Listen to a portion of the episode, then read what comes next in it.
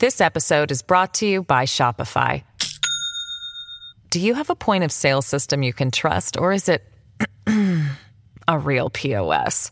You need Shopify for retail. From accepting payments to managing inventory, Shopify POS has everything you need to sell in person. Go to shopify.com/system all lowercase to take your retail business to the next level today. That's shopify.com/system.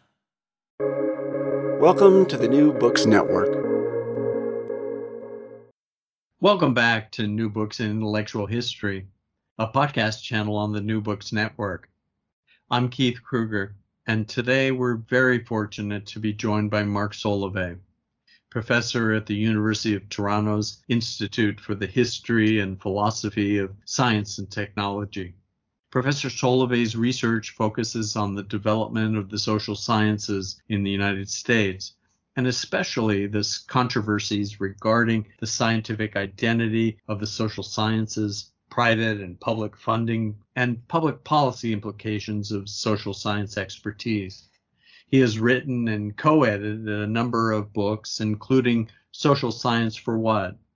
Battles over Public Funding for the Other Sciences at the National Science Foundation, which was published in 2020 by MIT Press and is available open access on the MIT Press website. Today, we want to discuss social science for what, along with some of Solovey's other important work concerning the social sciences and the Cold War in this and another episode. I think you'll be quite interested in his well researched arguments and perspectives, which have made him one of the world's leading experts on the recent history of the social sciences. Over the course of two podcasts, our discussion will reflect on current policy issues concerning their scientific identity, public funding, and social relevance, immersed as we appear to be in a retroversion neo Cold War. Professor Solovey, Mark, thanks for taking the time to talk with us today about your writing and research. Keith, thanks so much for reaching out to me. Um, my book, Social Science for What, has received a number of nice reviews in scholarly journals, but this is the first interview or podcast I'm doing about it. So um, I'm really excited about that. It's a real honor. Great. Hey, thanks. Um, as a starting point, I want to ask you about your teaching and research through the Institute.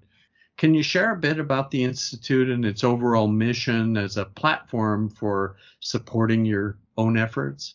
Yeah, sure. I'll be happy to, Keith. Um, I arrived at the University of Toronto in, back in the fall of 2006.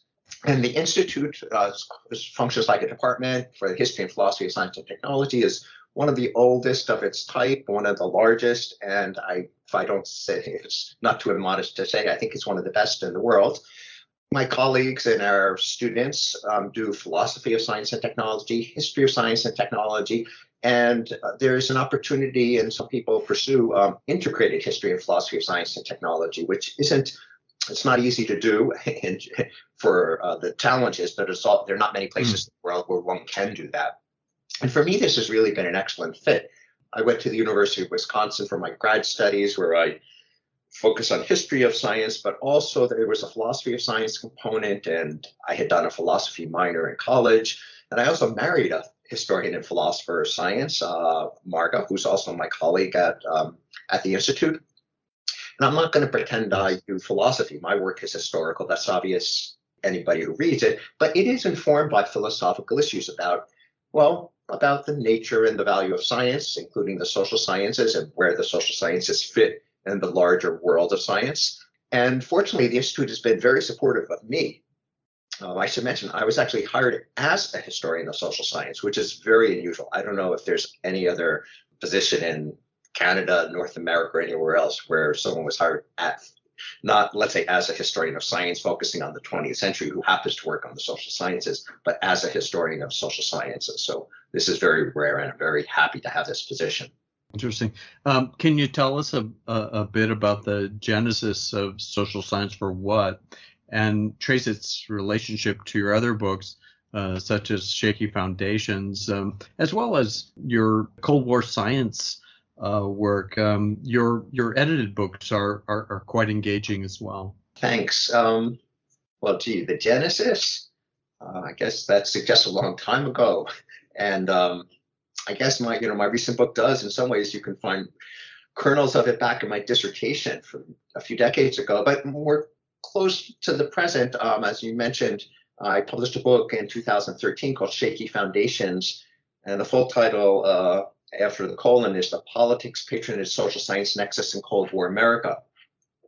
And let me just mention the central argument there quickly because uh, you know this new book does grow out of that work. So the central argument is that after World War II, from the late 40s to early or mid 60s, there was a largely new patronage system, right? System for funding social science research that emerged outside of the universities. And I, my that book focused on military as an important patron, the National Science Foundation, and the Ford Foundation. And even though there were a lot of differences among these different, well, different types of patrons, um, they settled on two common commitments in terms of how they understood the nature of the social sciences and how the social sciences would be valuable. And uh, one of them, uh, for shorthand, I called scientism, which I'll explain a little later in this interview. And the second one was social engineering.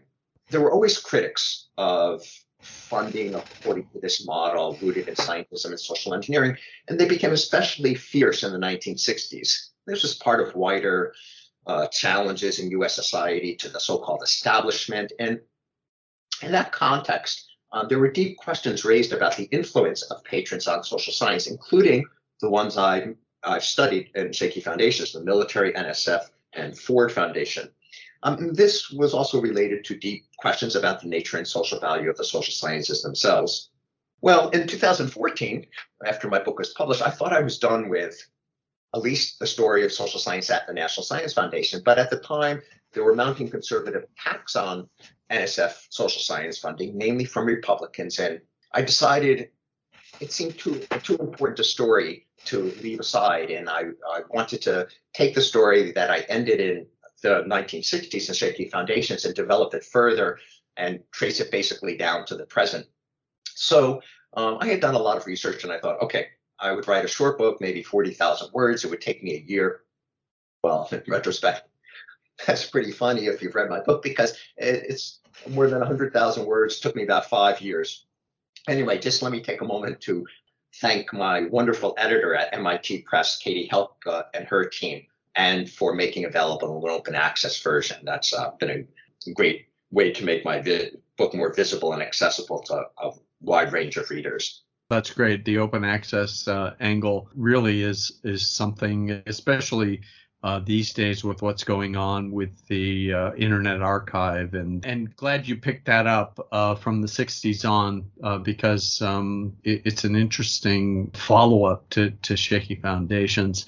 One of your lead-in quotes uh, for the introduction to social science for what is attributed to the National Science Foundation's head of social sciences policies and programs in the mid 1950s uh, the sociologist uh, Harry Alpert. Do, do, you mind reading it for us? No, not at all.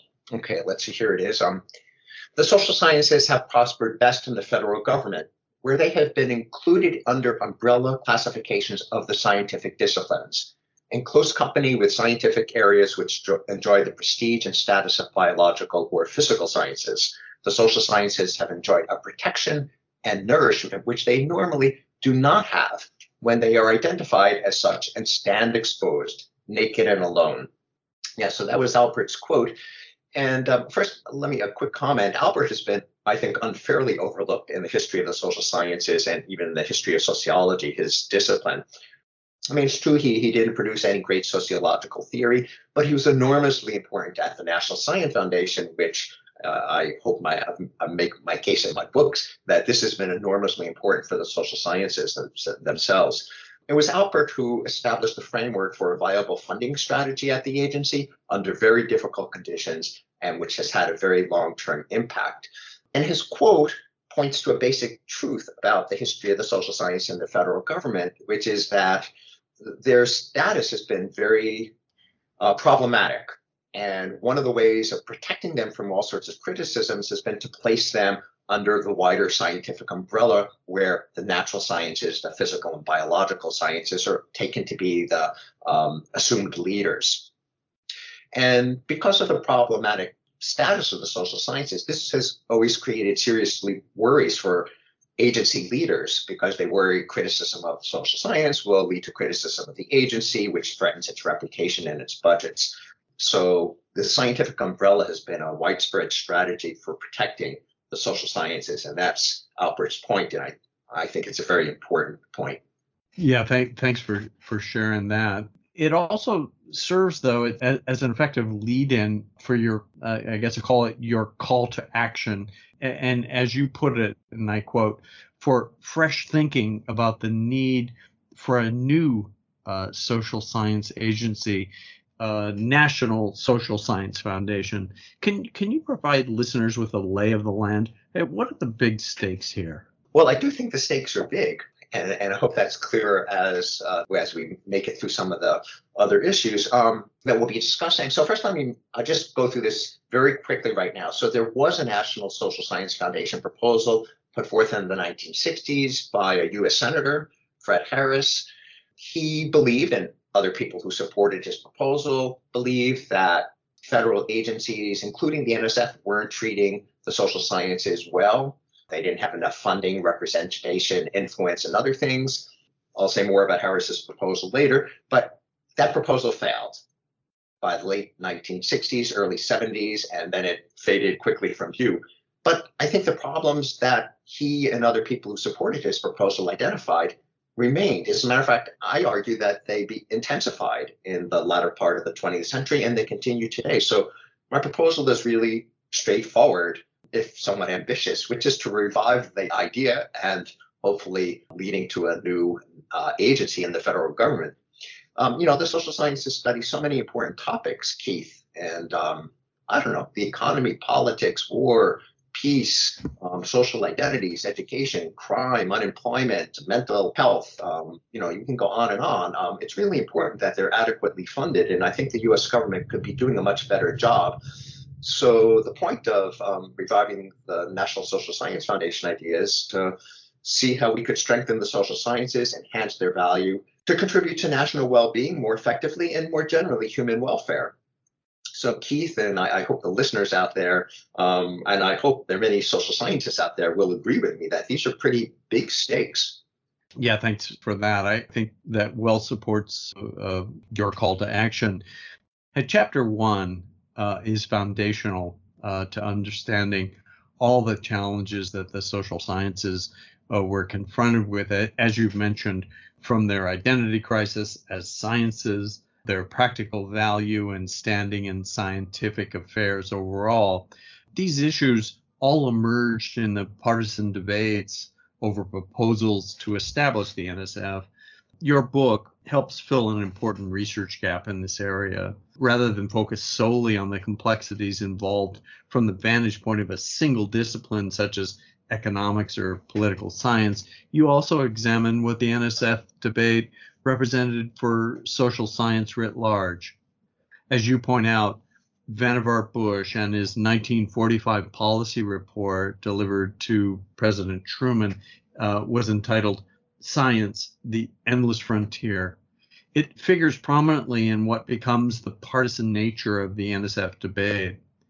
What should we know about Vannevar Bush and his policy report, and why is it significant for the social sciences? Yeah, well, there is a lot to say here. Let me, um, let's see, I'll try to boil it down to the essentials. First, uh, many listeners may know that Science, the Endless Frontier was, is a landmark policy document in U.S. history of the federal government, U.S. science, um, U.S. science policy, um, it's still referred to, you know, um, frequently um, today in scholarly writings. And every time, like, there's another 10 year passes, there's another anniversary issue, or there's another uh, journal devoted to reflecting on and supporting So it's really an enormously important document.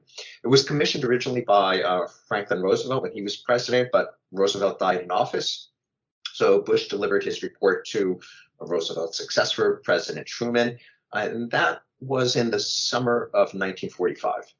Bush himself was enormously important. He was an electrical engineer and key, one of the top uh, science policy advisors in the federal government during World War II.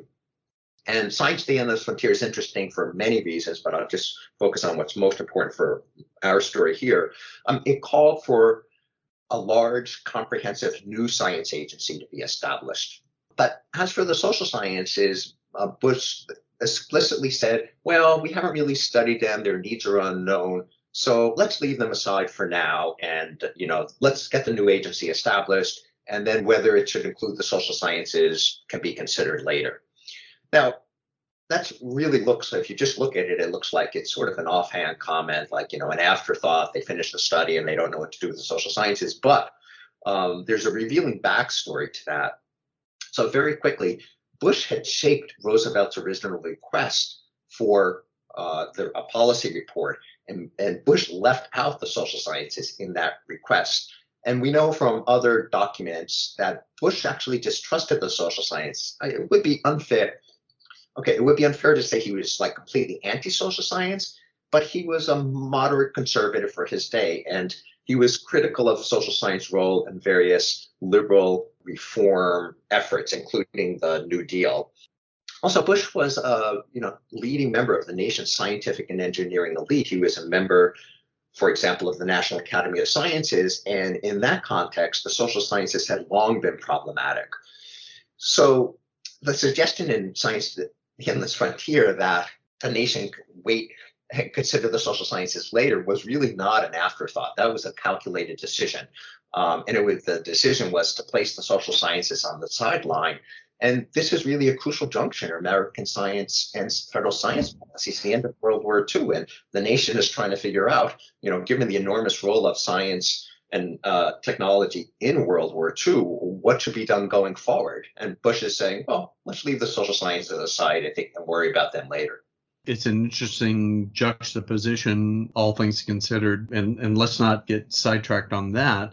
So Bush is a, a key figure here and consults with Washington Democratic Senator Warren Magnuson, who introduces uh, Senate Bill 1285 to create a science agency with Bush's policy report as a blueprint.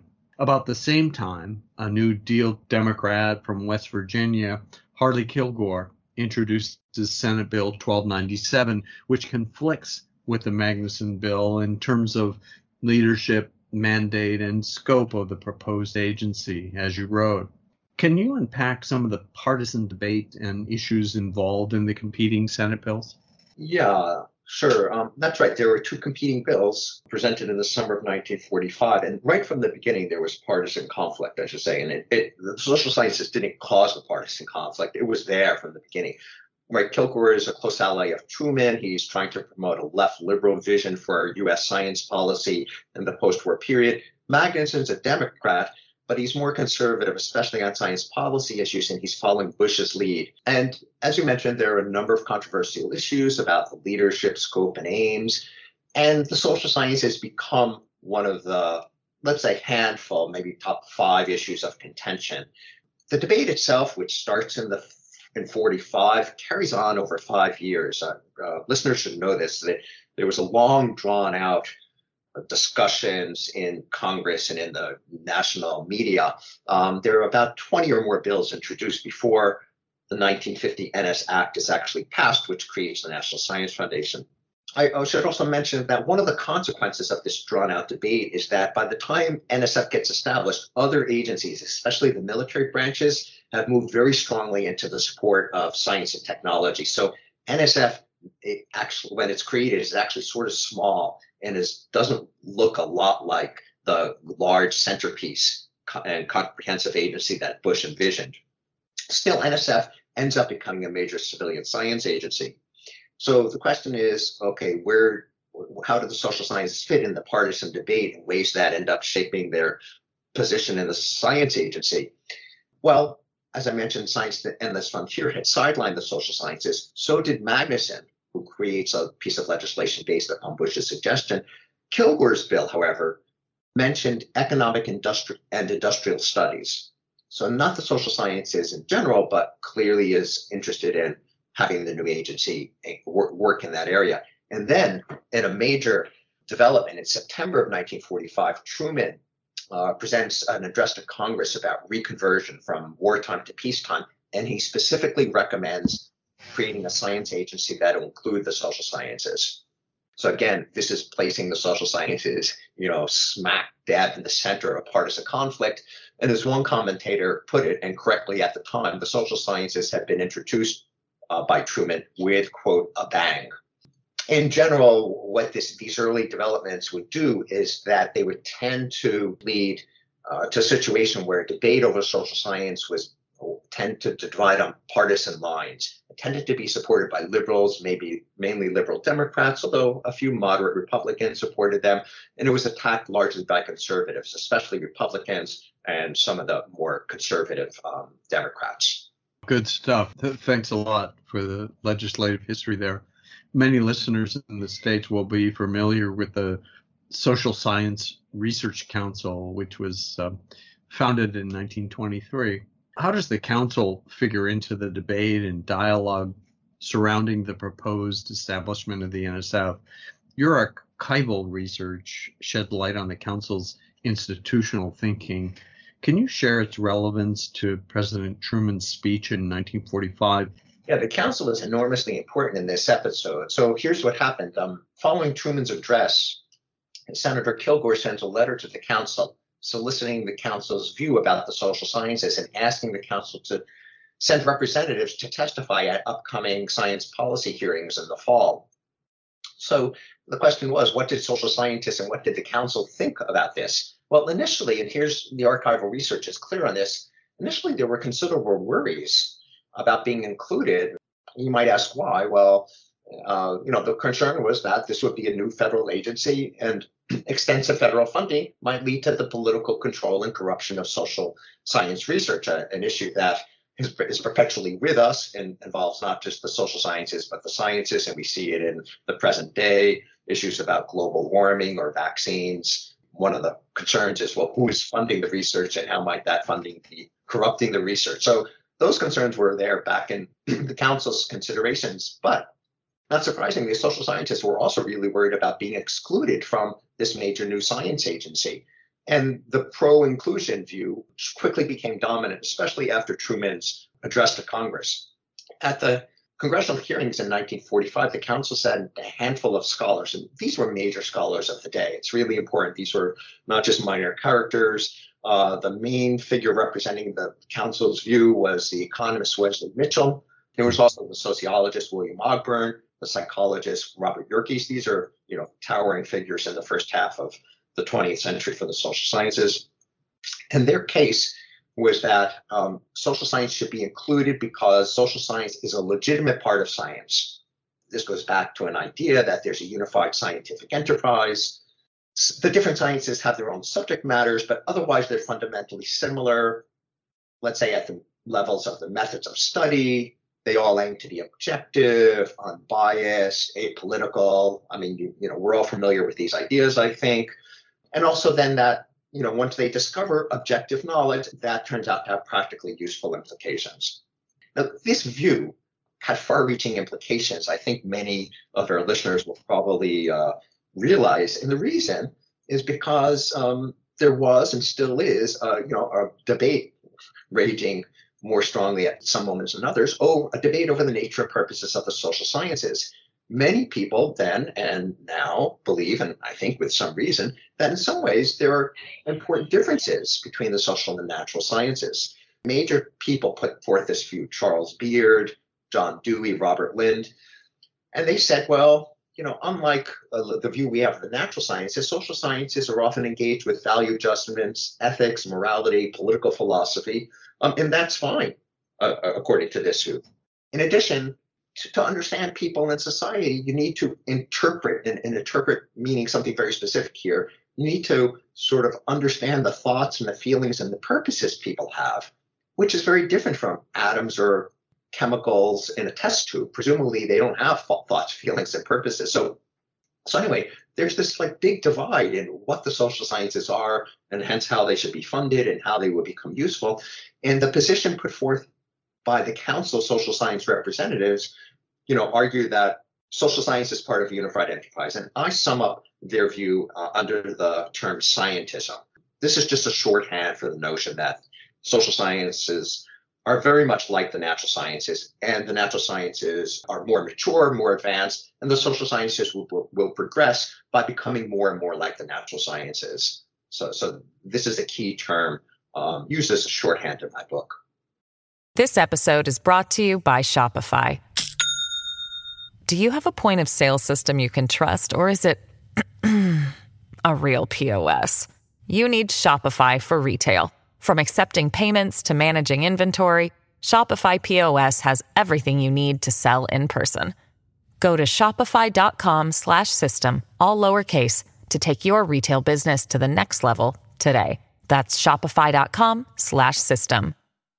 You know, it's interesting too. You you think about some of the writing of uh, Lewis A. Coser in sociology, commenting about social conflict and going back to gee, some of the early sociological association meetings, like early 1900s. So, you know, it's not like Vannevar Bush's kind of preoccupation with not including the social sciences had no merit. Yeah, yeah, yeah. The question about where the social science fit in the scientific enterprise was complicated. Yeah, my point is that uh, Bush is trying to sideline them um, rather than saying, oh, well, you know, sciences are all important and we can all include them in the new science agency. That wouldn't mean social science has to proceed just like the natural sciences, but you know, he uses this controversy and uh, about the social sciences as a, as a reason to try to push them aside. No, and there's this issue about, as you pointed out, about reform that, uh, as if reform was a was almost like a direct threat to the system. Yeah, yeah, definitely. Yeah. Well, anyways, you, you've talked somewhat about this. And so let's move on to the inclusion of the social sciences uh, in the NSF. And again, that includes their preoccupation with social sciences, as you say, engagement with politics and other matters involving value judgments. And that's, I guess, what we're really talking about there.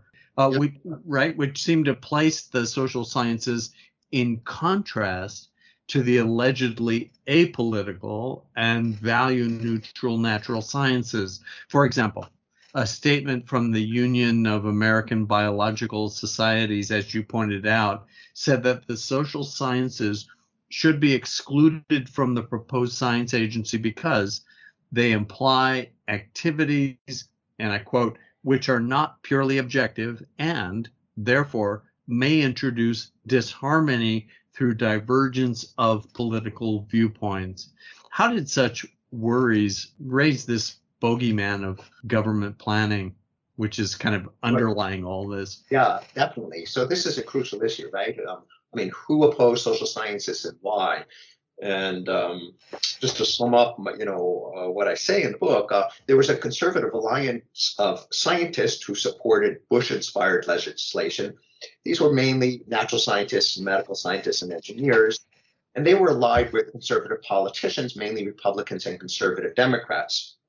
And their argument, as we've been alluding to, was that the social sciences are really very different, but they meant this in a, also in a derogatory way um, to suggest that they're really not scientific, they're subjective rather than objective, They're, it's hard to quantify and experiment and get reliable results. So they're more unreliable than the natural sciences. There's no universal laws to be discovered. And also, they're in, the social sciences are involved with values and ideology, social philosophies. And again, they're, they tend to they tended to uh, well, they, they meant this in a derogatory way, especially they're involved with leftist philosophies like and programs associated with the New Deal or Marxism, supporting racial equality, you know, social welfare programs, world government.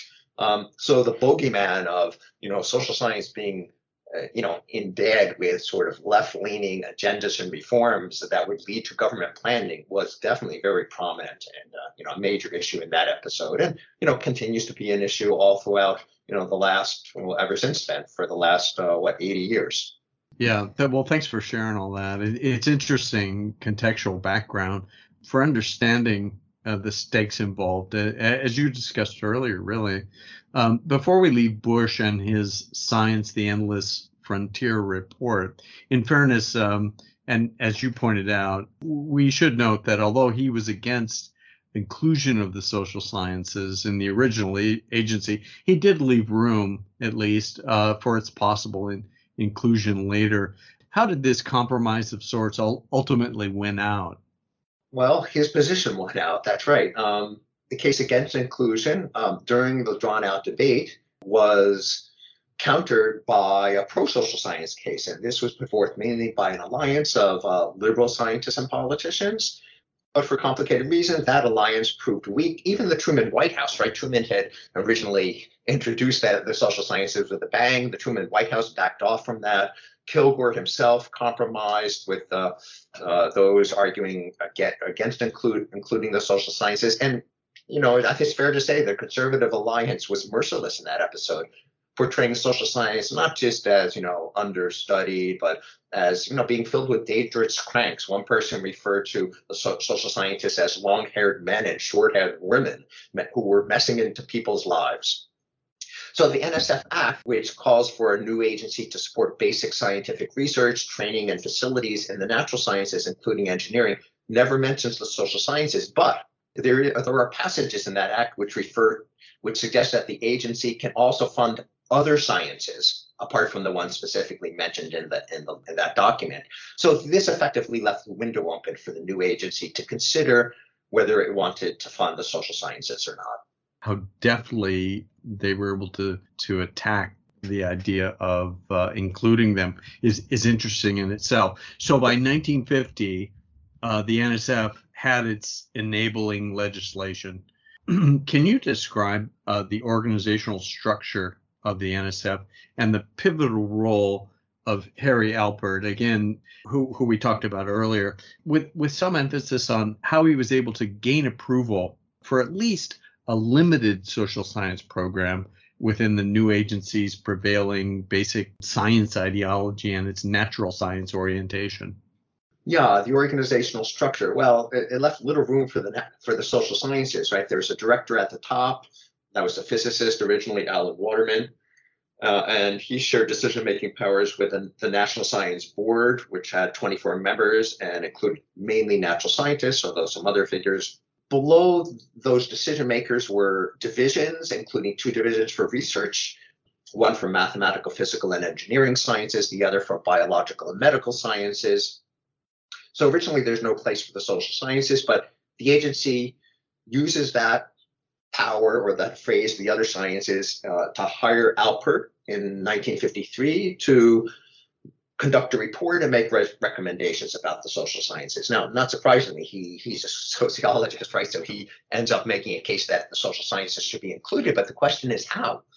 And Alpert, you know, is very savvy and he crafts a cautious strategy emphasizing sort of you know the science taking the scientist position he starts out by suggesting the agency should support convergent research convergent between the social and natural sciences for example biological anthropology.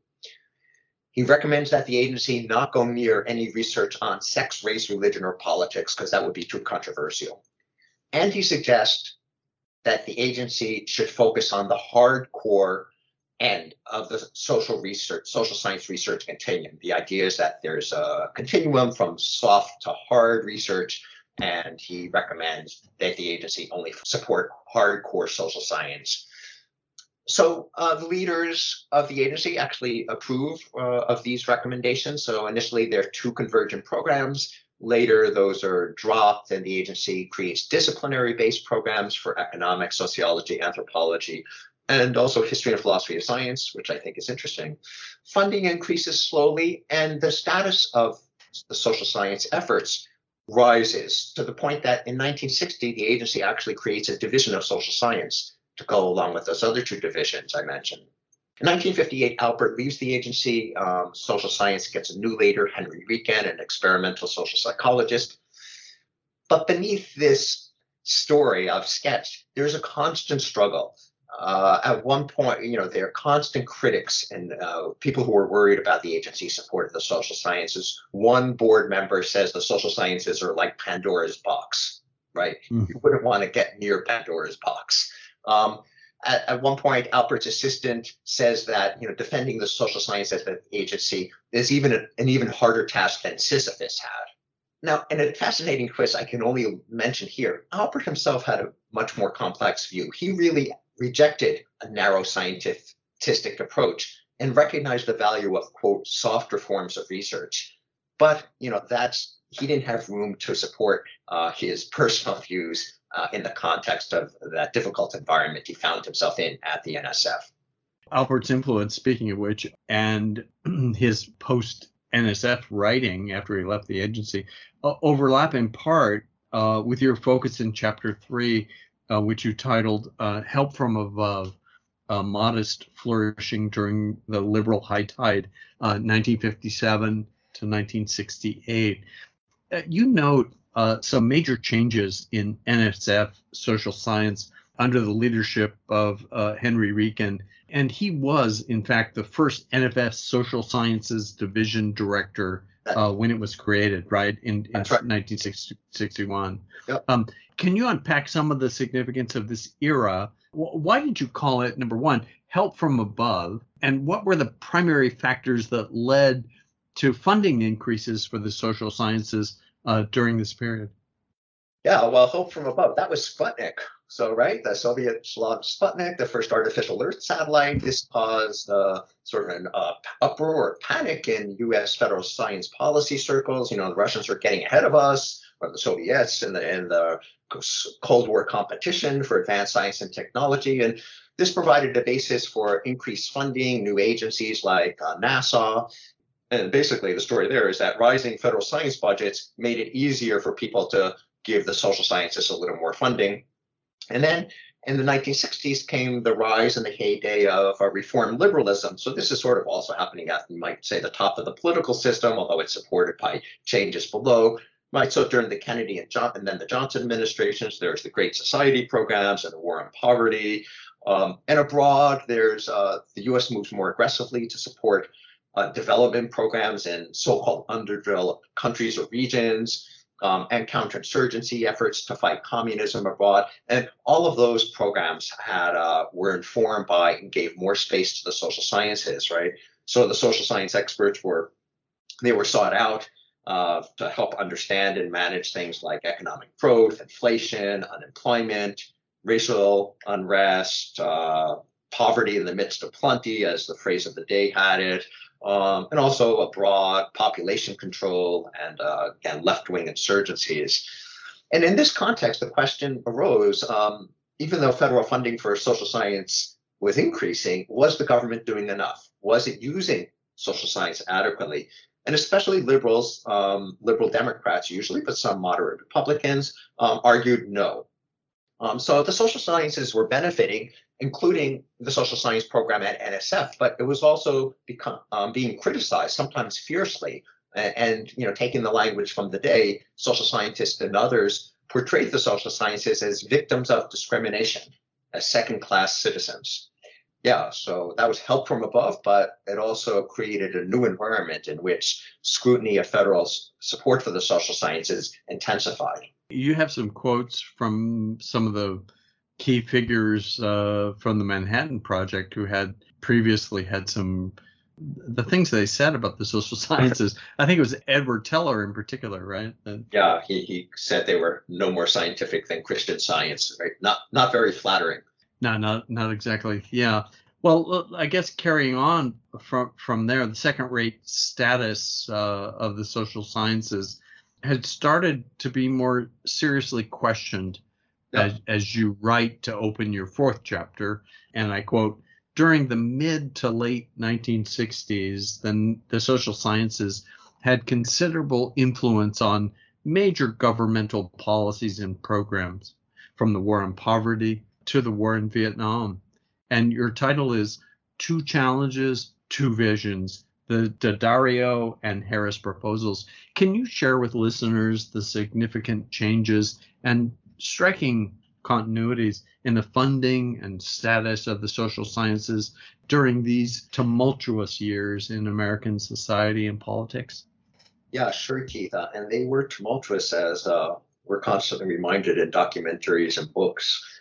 So this was, this was really a crucial historical juncture, right? I mean, global politics, but also just in American society and politics, including the sciences. And it was also the high tide of interest in the social sciences, and that supported these two proposals. Um, and you know, two challenges, two visions is my effort to, you know, tell the readers right away. These were really very different proposals, and I emphasize this because it's been mis- this has been misunderstood in many historical accounts, which sort of like run the two proposals together as though they were rather similar.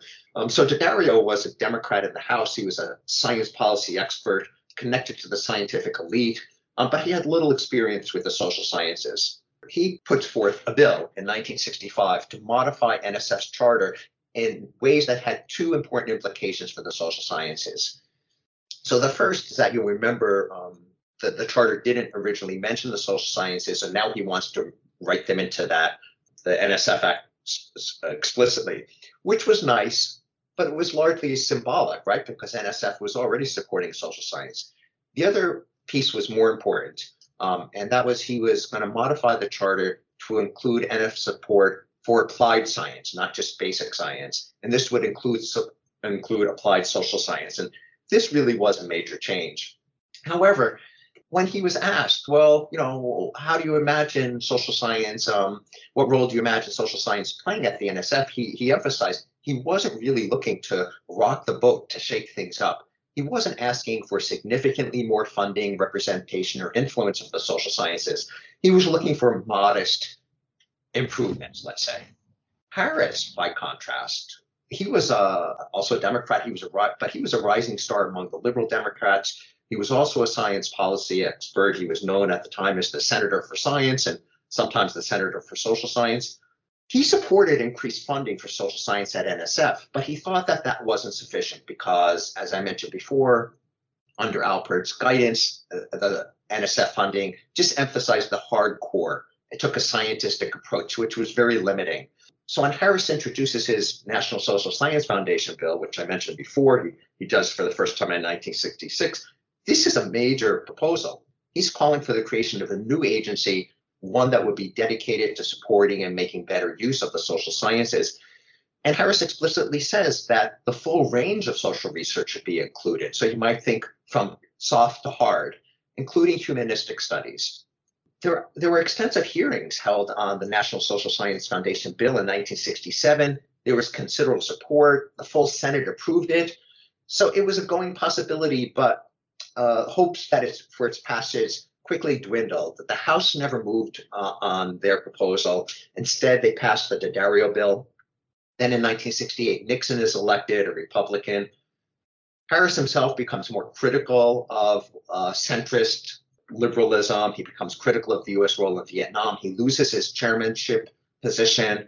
So he really lost his platform support for supporting the National Social Science Foundation. So that idea lost its prime advocate. And as I suggested before, um, soon it, the whole the proposal itself and discussion about it faded from view. And until the present day, we don't have a National Social Science Foundation in the U.S. Professor Solovey, um, we still have much more to discuss about your research and latest book, Social Science for What? Battles over Public Funding for the Other Sciences at the National Science Foundation, published in 2020 by MIT Press. I think many readers uh, will agree with me that your larger narrative could make for some interesting Cold War political drama in the right screenwriter's hands. With that in mind, in part two of this interview, uh, Professor Solovey will explain Project Camelot, one of the most fascinating stories of the 1960s American social science, a controversy over a military sponsored study that some called the Manhattan Project of the Social Sciences. Please join us for more Cold War social science history in part two. And thanks again for your time, Mark. Yeah, thank you, Keith, and thanks to the listeners out there. And we'll pick up with the drama surrounding Project Camelot next time. Sounds good.